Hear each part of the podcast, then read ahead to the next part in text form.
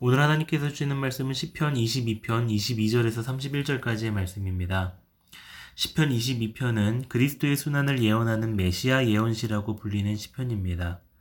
어제 본문의 내용에서는 다윗이 대적자들의 핍박으로부터 너무나도 고통스러워하는 마음을 어, 느낄 수 있었습니다. 내 하나님이여 어찌하여 나를 버리십니까? 왜 나의 신음소리를 듣지 않으십니까? 다윗은 자신의 고통의 상황 속에서도 응답하시지 않는 하나님으로 인해 절망과 절규의 신음을 합니다. 그런데 오늘 본문 22절부터는 다윗의 찬송이 완전히 바뀌게 됨을 확인할 수가 있습니다. 하나님께 고난에 대한 구원을 간구하며 부르짖고 신음했던 내용에서 이제는 응답하시고 구원하신 하나님에 대한 기쁨의 찬송의 고백으로 바뀌게 되는 것이죠. 이 내용은 다윗의 삶의 경험을 통해 생생히 전해오는 간증입니다. 정말 자신을 벌레요 사람이 아니라고 6절 말씀에서 그렇게 치부할 만큼 인생의 밑바닥을 경험했던 다윗이었습니다.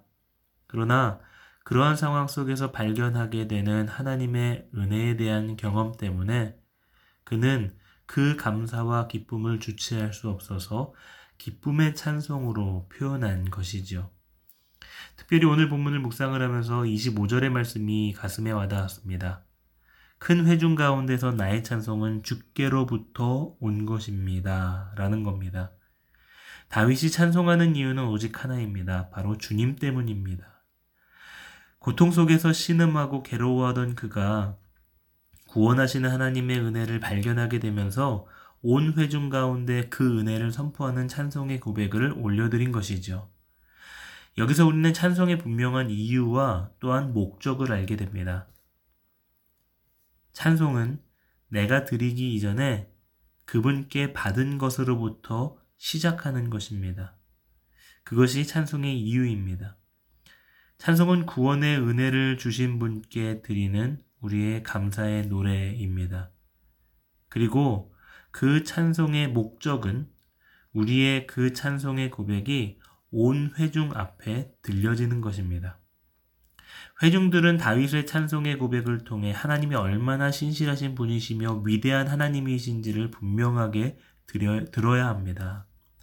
자, 그러나 오늘 다윗의 시편의 가장 최고의 클라이맥스는 그 찬송이 지금 가까운 이스라엘 백성에게만 국한되는 것이 아니라 땅 끝까지 확대된다라는 것입니다. 27절 말씀에 땅의 모든 끝이 여호와를 기억하고 돌아오며 모든 나라의 모든 족속이 주의 앞에 예배하리니 이 부분을 묵상을 하면서 자신의 고난에 모든 초점이 맞춰져 있었던 다윗의 관점이 어떻게 이스라엘을 넘어 온 땅 끝까지 확장될 수 있었을까라는 생각을 해보았습니다. 그의 문제는 분명 자신의 안위와 고통에 대한 내용들이었습니다. 내가 왜 원수들에게 둘러싸여 있는지, 왜 이렇게 비참한 도망자의 신세로 처량하게 살아가야 하는지, 왜 그렇게 신실하게 살려고 노력했지만 억울하게 쫓기며 살아가야 하는지, 자신의 인생을 향한 자기 연민이 이 시편 22편의 대부분의 내용입니다. 그런데 그의 고백이 땅의 모든 끝이 여호와를 기억하고 돌아오며 모든 나라의 모든 족속이 주 앞에 예배하게 될 것이라는 온 우주적인 비전 선포가 어떻게 가능했을까요? 저는 28절에서 그 답을 찾았습니다. 나라는 여호와의 것이요 여호와는 모든 나라의 주제이심이로다.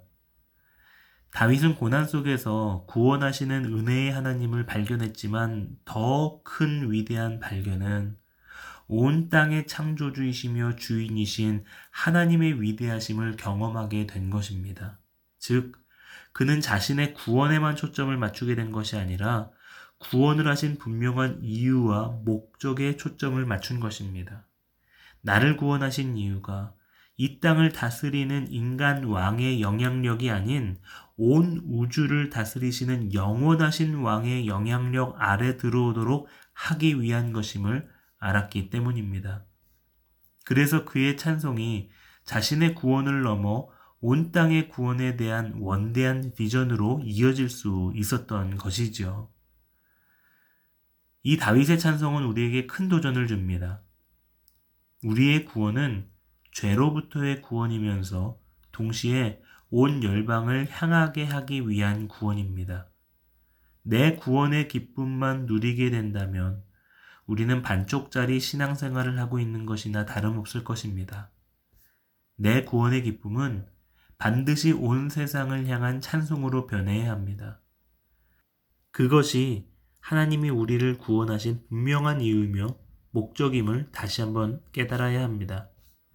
사랑하는 여러분, 찬송은 내게 베풀어 주신 하나님의 구원으로부터 시작이 됩니다. 그러나 그 찬송이 들려줘야 될 대상은 가정과 교회를 넘어 온 세상입니다. 그렇게 우리의 찬송의 고백이 삶 속에서 증거되어 세상 가운데 예수님이 하나님 되심을 온 세상의 주인이심을 알게 되기를 간절히 소망합니다. 그리고 열방이 주님께로 돌아오고 예수님 앞에 엎드려 예배하며 찬송하는 그날을 기대하며 기도하며 사시는 오늘 한 날이 되시기를 주님의 이름으로 축복합니다.